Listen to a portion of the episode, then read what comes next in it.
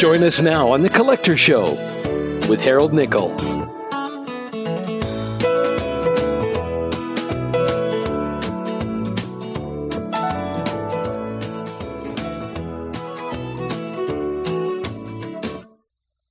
Hello and welcome to another week's worth of the Collector's Show. I'm Harold Nickel. Thank you for joining us. Coming up in the interview segment of our show, a look at mustard, collecting mustard, and where you can go and learn all about collecting mustard and even see what is likely the biggest mustard collection anywhere. And then in the found collectibles segment of the week, not just a segment, but a preview of what we're going to hopefully be doing next week with our good friend Heather Gallegos. Stay tuned for that. And of course, here at the top of the show, a look at the news. News from the world of collecting. And there's a man in Metairie, Louisiana who collects tools. And not just any kind of tools, but he collects uh, hand tools that were used for woodworking back in the early part of the 20th century because before electricity, all woodworking was done by hand and a well designed tool that could make the job easier was highly prized. A lot of these implements had to be made by the user himself, and the ones that lasted or were particularly effective and efficient were passed down generation to generation. The hand plane, which is a big kind of a blade with a handle on it, was introduced about a thousand years ago, is a basic carpentry tool that makes it possible to flatten, smooth, or reduce the thickness of lumber. And I can remember seeing uh, doors planed when I was a kid growing up. Planes were improved in the mid 1800s when a guy named Leonard Bailey of the Stanley Rule and Level Company began producing cast iron planes. And although largely replaced by electric tools after the Second World War, hand planes were still used by purists. Well, that's um, where Warren George of Metairie, Louisiana comes in because he said he was probably eight or nine when he bought his first tool, which was a small metal square and he's been interested in tools ever since. I didn't intend to become a collector, he just did. But after he retired from plumbing, after 30 years of that, he began spending a lot more time in his backyard workshop where he builds, restores, and refinishes furniture. So that is how he evolved from plumber to furniture restorer to tool collector. Now, like in other categories of collecting, tool collectors can either be generalists who collect all kinds of tools or have specific focus. And um, the focus of this gentleman who lives in Louisiana is on the plane. It's used for general woodworking, and um, some of these planes that uh, are about 100 years old are worth up to $1,500. So, um, another area of collecting discovered in a popular newspaper. This is uh, from out of New Orleans. Plane collecting, and not airplanes, wood planes. Now, on to one of the biggest collections I think I've ever seen. It's uh, license plates. This man lives in Mississippi, and you'd never know it to drive past his home that was built in uh, 1820, but inside his cellar is the biggest collection of license plates anywhere. This man's name is, uh, good, goodness, where is his name? Conrad Hewson. And that is uh, his secret passion is collecting license plates. And he has been all over the country collecting at least one license plate from every single year that a state has issued them. And some of his plates, one from Mississippi, is worth $13,000. As his collection is one of the best anywhere, if not the best, he is a member of the Automobile License Plate Collectors Association Hall of Fame. He was inducted in the year 2005.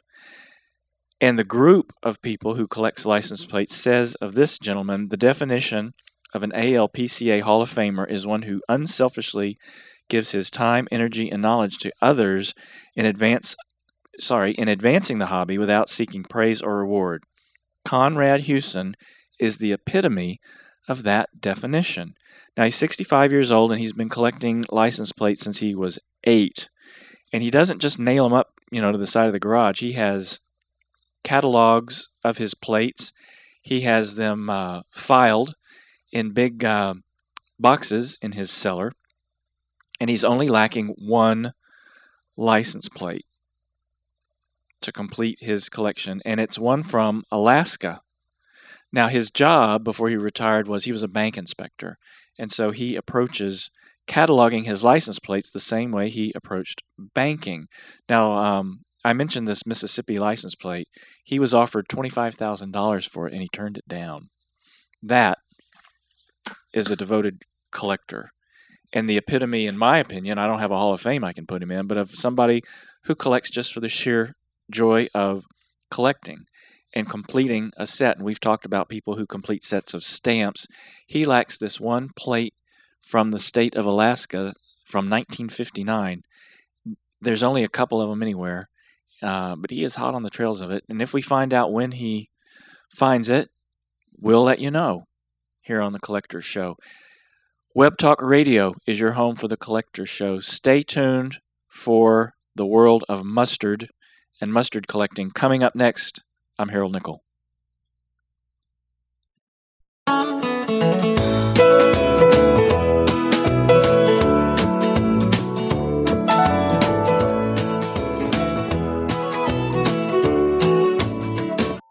It's the interview segment of the Collector's Show, and this week we're going to be talking with Barry Levenson, the curator of the Mount Horeb Mustard Museum, which is located in Mount Horeb, Wisconsin. And Barry, welcome to the Collector's Show.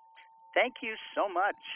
Let- you are a, a mustard lover, right? Oh, absolutely, Okay, but then we uh, can continue. oh, good. Probably not the mustard lover that you are. Um, I I, I can't expect that. well, I don't think anybody is, but let's talk first of all about your interest in collecting all things mustard. How did you get started? well, I've always loved mustard, but I never had this insane uh, obsession with it Mm-hmm. until uh, October 28, 1986, the morning after my beloved Red Sox lost the World Series to the Mets. Uh huh. and I, I was living out here in Wisconsin, uh, practicing law, and I remember how depressed I was, and and how I couldn't sleep. So I figured I should go walk. Well, it was crummy weather, so I got into my car, went to an all-night grocery, walked up and down the aisles, and I realized that I just needed a hobby Yeah. something to take my mind off of my depression. And I happened to be in front of the mustards, and I heard the voice that said, If you collect us, they will come. Now, I'm gonna guess there's a bit of hyperbole. Just a bit, but it really did happen. I, I, I really was at an all night grocery, and I was in front of the mustards, and I decided, I don't know why, but I'm going to collect mustard. So I remember I had about, I don't know, $15 in my pocket, so I bought as many mustards, different mustards as I could, Right. and then I just started collecting. And you know maybe something to keep you off the street late at night, um, late night walks and so forth. Yeah, well, that cured me. You know, I figured, uh, you know, I, I look back and say, you know, what if I were in the the Brillo pad aisle Yeah. or the feminine hygiene products aisle? Oh dear. You know, look at what my museum would be. yeah. Thank goodness you had this uh, this bolt of lightning hit you on the mustard aisle. Yeah, it hit me in the condiment aisle. Yeah, that's Ooh. that that's a lot better. Yeah. So, um, you were unhappy about your ball team, and I, you know, people who follow sports teams have been uh, depressed, but I don't know that any of that kind of unhappiness led to a hobby like yours. So you bought fifteen dollars worth of mustard, and and then what? and then I just started collecting them. Mhm. You know, I would. I didn't go, you know, crazy for a while. It's like every time I went to the grocery stores, then I'll buy one or two different mustards. Mm-hmm. you know, and pretty soon the collection was 50, 60, 100, and it got kind of serious. Yeah. it did, and I was having a lot of fun with it, even though, you know, my, my day job was working at the Attorney General's office in Wisconsin. Mm-hmm. I, I think I really had more fun with the mustards. And, you know, I was a mild mannered lawyer by day and a fiendish mustard collector by night. Now let's uh, let's back up a little bit. Uh, we've established uh, not just the year, but the exact day Oh, and, yeah, and and time. it was 2.30 a.m., Good too. I night. remember looking at my watch. And if I could ask you just back off your phone just a little bit, that would be a help to us. Mhm. Um, so you're working as uh, as a lawyer. A pro- Right, a- Assistant Attorney General. okay, and um, we're going to get to the part where this becomes a full time job. But I can think of I don't know three kinds of mustard, and you're finding fifty of them just in your grocery store. Yeah, now some of them may have been similar kinds, but I'm talking about you know sim- companies, different companies. You might have yellow mustard from French's, from Mhm. Rober, uh, from a whole bunch of different companies, and those are different mustards because they were all slightly different in, Yeah. in their composition. Okay, let's talk though about just yellow mustard, the kinds that we have on our on hot dogs. What's it made from? Uh, it is made from the mustard seed, Mhm. vinegar, and the agent that makes it bright yellow is turmeric. Turmeric. Okay, Mhm. uh, so it's uh it's a couple of spices and in Right. vinegar. And often there are other spices, but the key one that gives it that bright yellow color hmm is turmeric.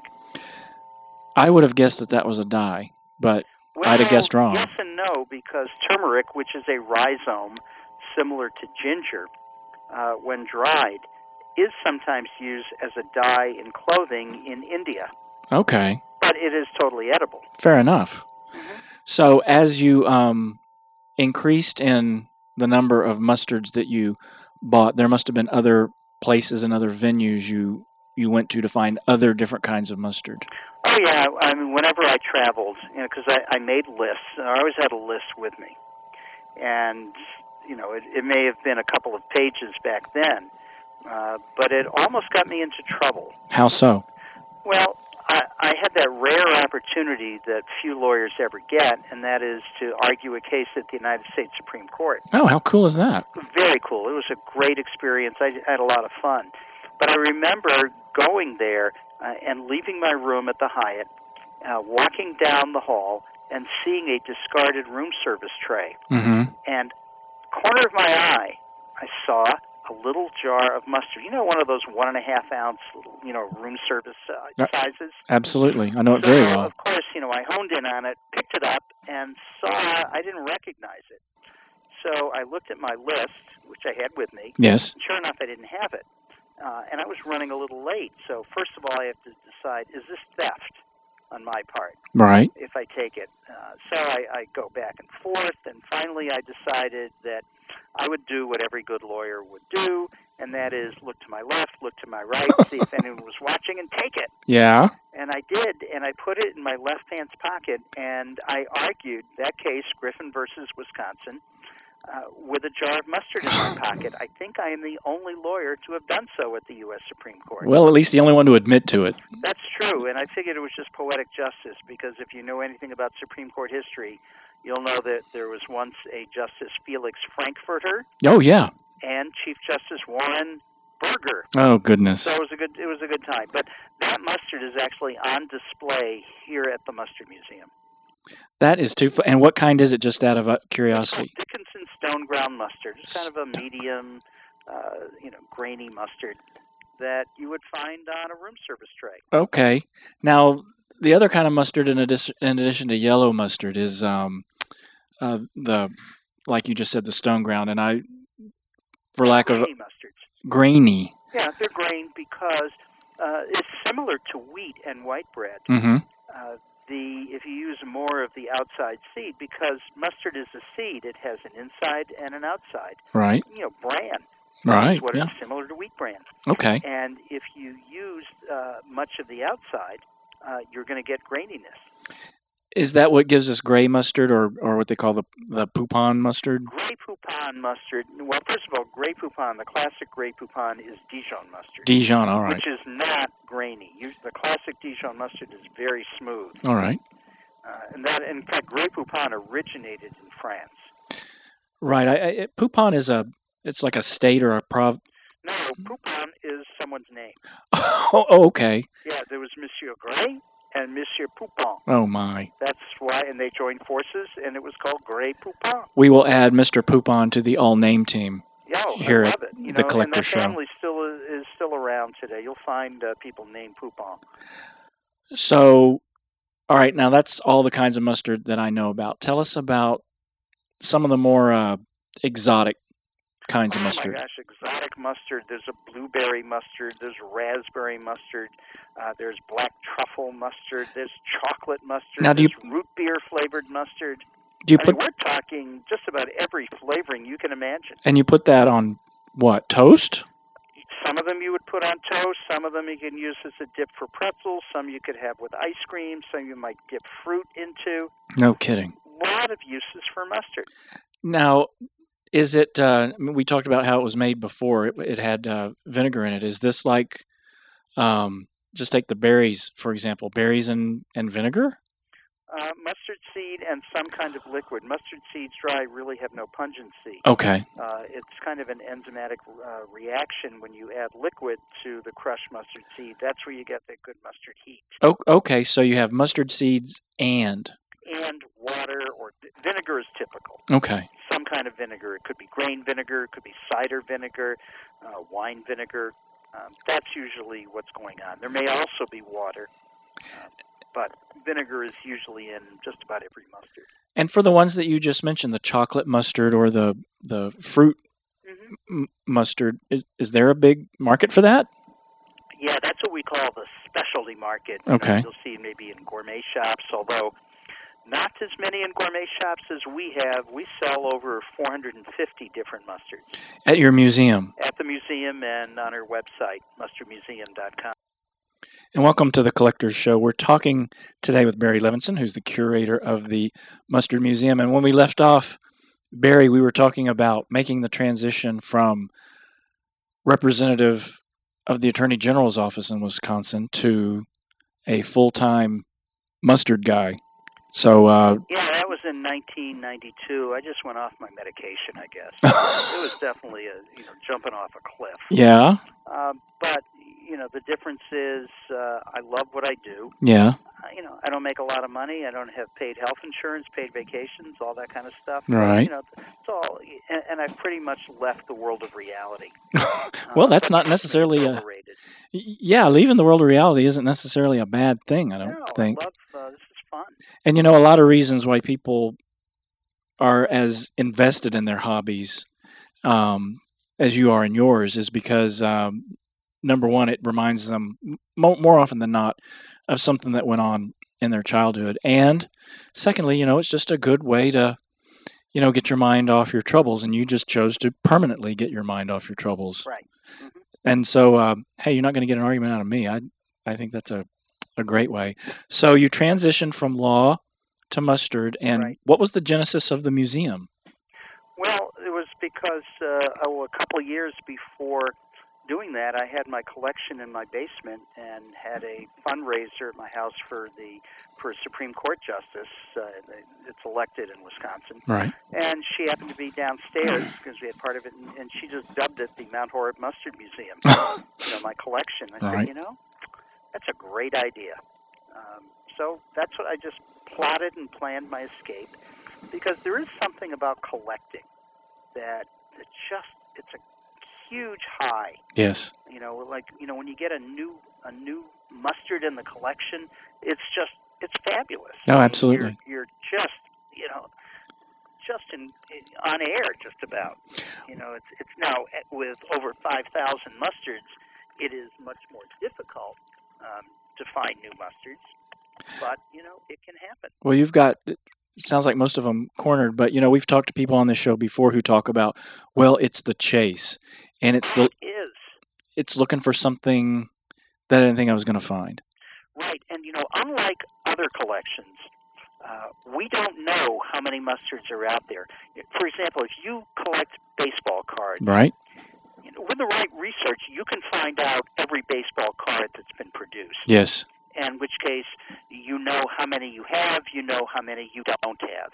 If you have a, if you're a coin collector or a stamp collector, um, with a certain amount of work, you can find out how many there are. If you collect American coins, Mm-hmm. you can determine how many were made, Yeah.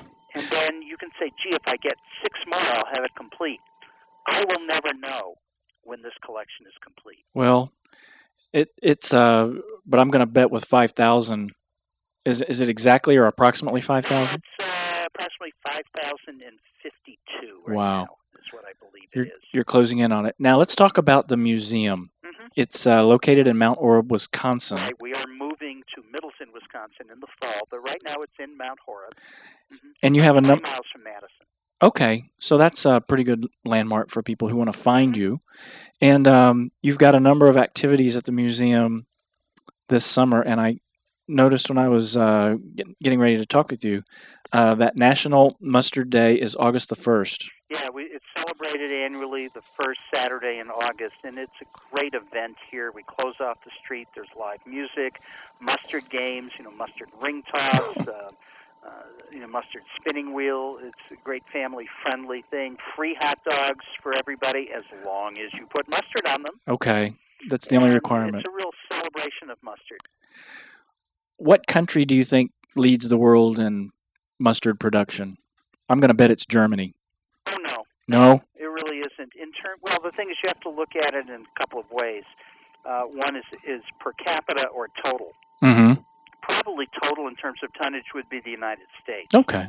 Um, in terms of per capita, it would probably be France Ah, because Dijon mustard from the city of Dijon. well, that's a that's an excellent point. I was thinking about um, per capita sausage consumption. Right. You know, and yeah, they will use mustard, but I think you know there's such a tradition in France of Dijon mustard with so many things. Let's talk about the companies that make mustard because on your website you've got a picture of the Oscar Mayer hot dog mobile.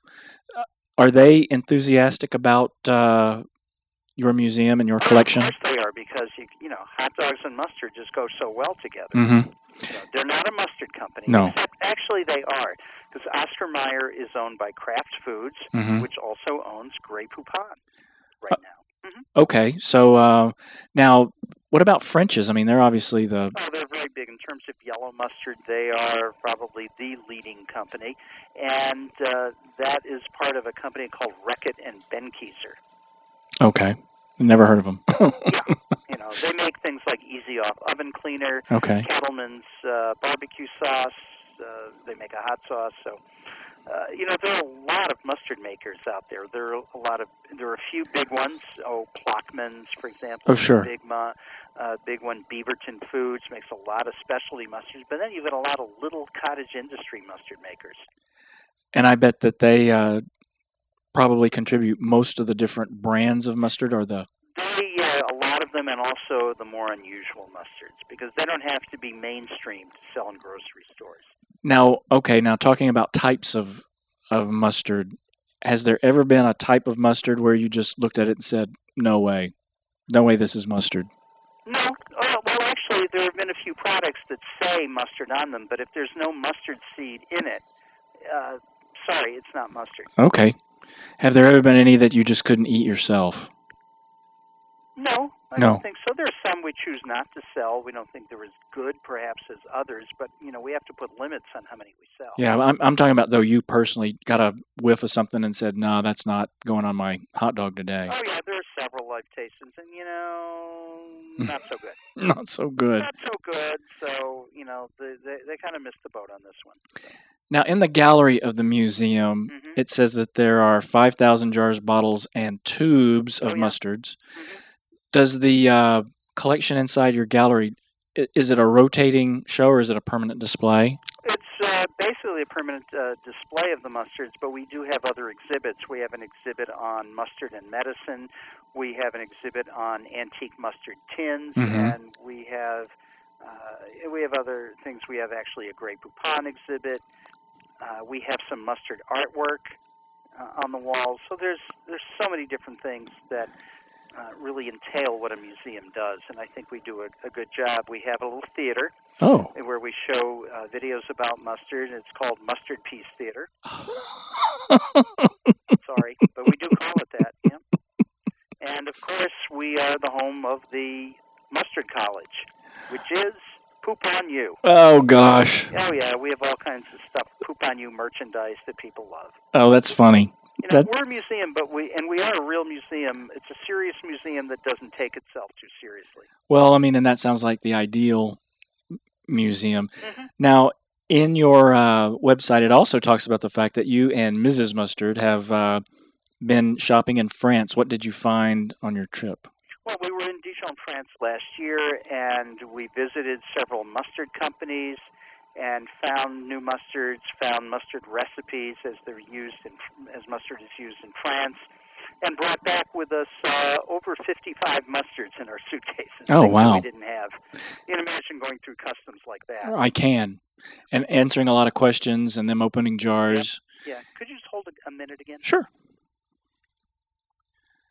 So different flavors of mustard from France in your uh, in your suitcase. Now we talked a moment ago about National Mustard Day, which is August the first at the museum. What other kinds of activities do you guys have planned for the summer?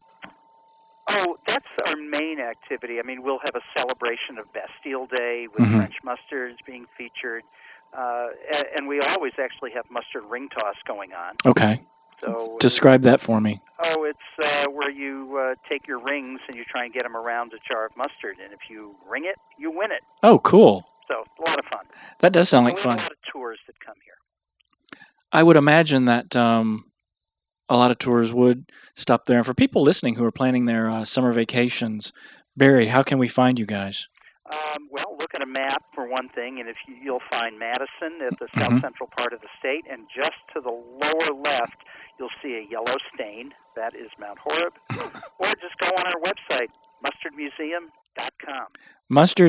mustardmuseum.com and Barry Levenson, who's the curator, And CMO, Chief Mustard Officer. chief chief mustard officer of the uh, of the Mustard Museum. and Thank Dean of Students at Poop on You.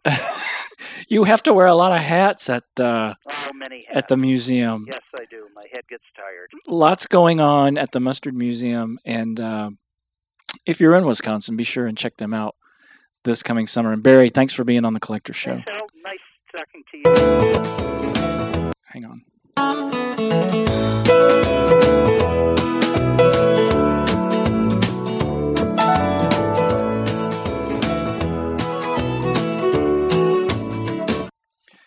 It's time for the found collectible of the week with our friend Heather Gallegos. And Heather, welcome to the show.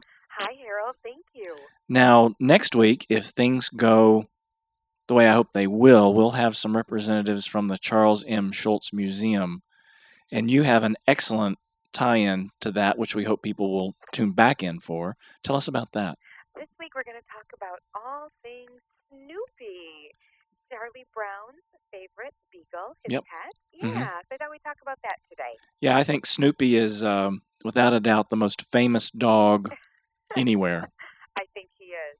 However, we all know if we were to ask Snoopy, he would say, you know, I ain't no stinking dog. Yeah, he's he never thought of himself as a dog, but he had right. quite an imagination. Absolutely.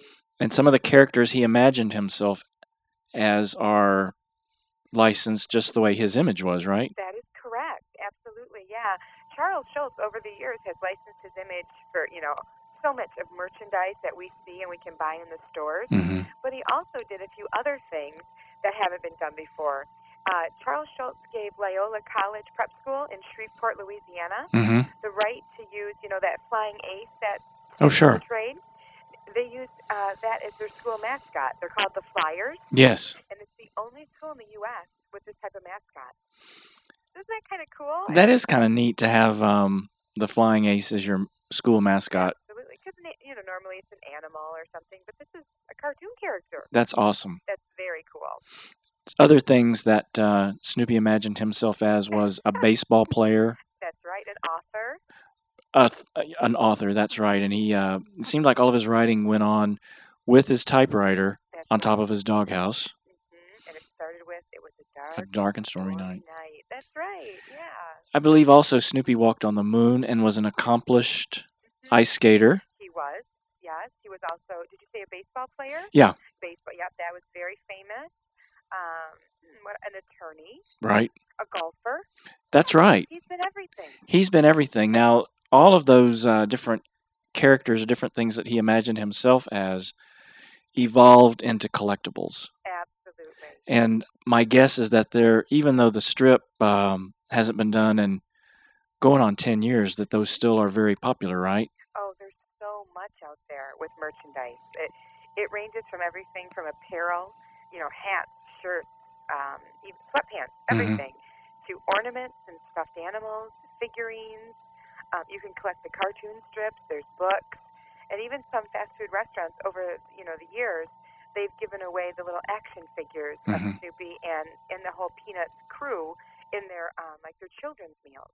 I've seen books hmm about the different kinds of uh, collectibles from that strip. Did you find any of that? Uh, There are several books out there, and some that are you know your listeners may want to look into, especially if they're trying to find identification and value guides. okay.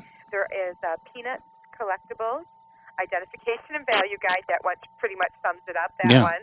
That's by uh, Andrea Podley, P O D L E Y, Right. and Derek Bang, B A N G, mm-hmm. and that retails for around fifteen dollars. Oh boy. There's also the Peanuts Home Collection, and that's an illustrated book by Freddie Margolin, Yeah. M A R G O L I N. hmm That's around 25.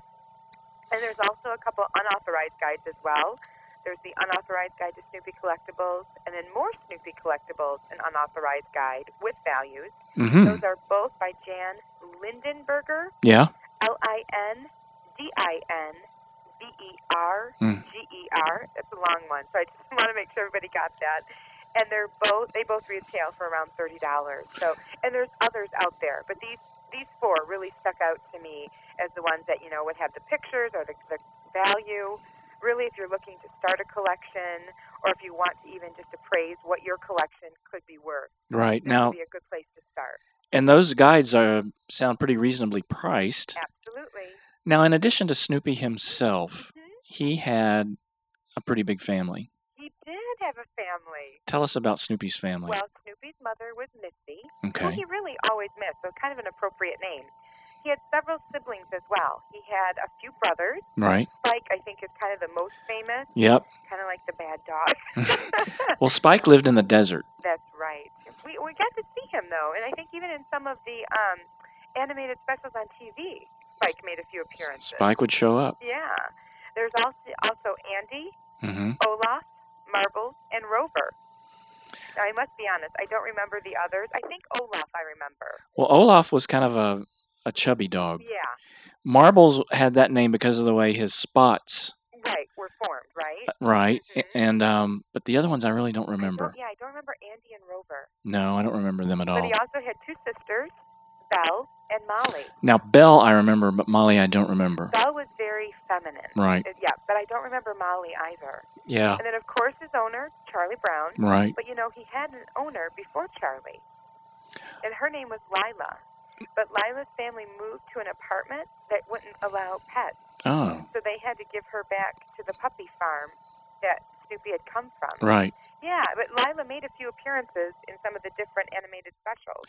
Uh, now that I do remember, um, where he goes looking for her, Right, and he has to make a decision if he wants to go and live with Lila or return back to Charlie Brown. who he always uh, referred to as that round-headed kid. Which was so apropos. So you know, Charlie, or excuse me, Snoopy's actual birthday is celebrated on October the second. Oh, no But- kidding. Yeah, but that happens because he first made his first appearance in the strip on October fourth. Okay. so they gave him two days, and then that was his birthday. Oh, that's too funny. Of cute. Now, your other investigations on uh, places where people can buy Snoopy collectibles. Talk to us about well, that. there's a lot of places where you can buy, but there were two two sites online that your listeners may want to check out. hmm One is joecollector.com. Okay. And they have all sorts of different merchandise, and they even have a clearance section, which when I hear clearance, my ears perk up because, you know, you always get good deals that way. Right. And then also snoopygift.com. hmm So those are a couple websites that you may just want to check out if you're looking to start a collection or if you just want to add to what your existing collection. Yeah, we have tons of Snoopy stuff here at our house. Uh, oh, I'm sure. the yeah. the room here that we're in. We'll get more into this when we talk with uh, the folks at the museum. But Uh-huh. this is the Snoopy room. Oh, my. Yeah, we have wall to wall Snoopy in here. Oh, my. You know, just right here in my office where I'm doing this call from, I have a little Snoopy birthday stuffed animal. How could you not like Snoopy? How could you not? And then I think the the site that we always talk about for adding to our collection, Mhm. eBay. Oh yeah. Uh, I did a quick search before our call, over almost 3,000 items Man. just on Snoopy and collectibles. So I didn't search the general site, and it's specific to collectibles. Three thousand. That's right. Were there anything, any things on that list that you saw, Heather, that uh, were expensive or unusual? Well, I think we've beaten a record, Harold, because the most expensive thing on the I- on the listing was a hundred thousand dollars. Wow. It's a series of three statues that were commissioned after Charles Schulz had died, hmm and they were up in Santa Rosa, California, his hometown. Right. The different businesses commissioned different um, artists to create these, mm-hmm. and so this is Snoopy, Charlie Brown, and Woodstock. They're all um, in different images of like um, like road construction or outdoor work, hmm and each one is four feet tall, and you get all three. But it's a hundred thousand, and there are two bids on it, but I, I couldn't see what the two bids were, so I'm Wow. not sure. Yeah. Other than that, it drops dramatically after that. But still, a hundred thousand dollars. yeah, That's and people bidding on it. exactly. That's a lot of money. and there's about 20 more hours, I think, for that auction. So. So by the time this uh, our show goes up, it'll have been over. I believe so. Yeah. Dang. Yeah. Well, as usual, Heather, you have opened our eyes to not just collecting peanuts, but to collecting uh, Snoopy, which um, you know I've certainly spent a lot of time and money on, and we'll get into that more next week when we talk to the folks at the uh, at the Schulz Museum, which, not coincidentally, is also in Santa Rosa, California. So, Heather, thank you as usual for your contribution to the Collector's Show. Always a pleasure. having me, Harold. Thanks. And thanks to everybody for listening. And like I say, we are planning to have representatives from the Charles M. Schulz Museum on the program next week. Tell your friends, and thank you for listening.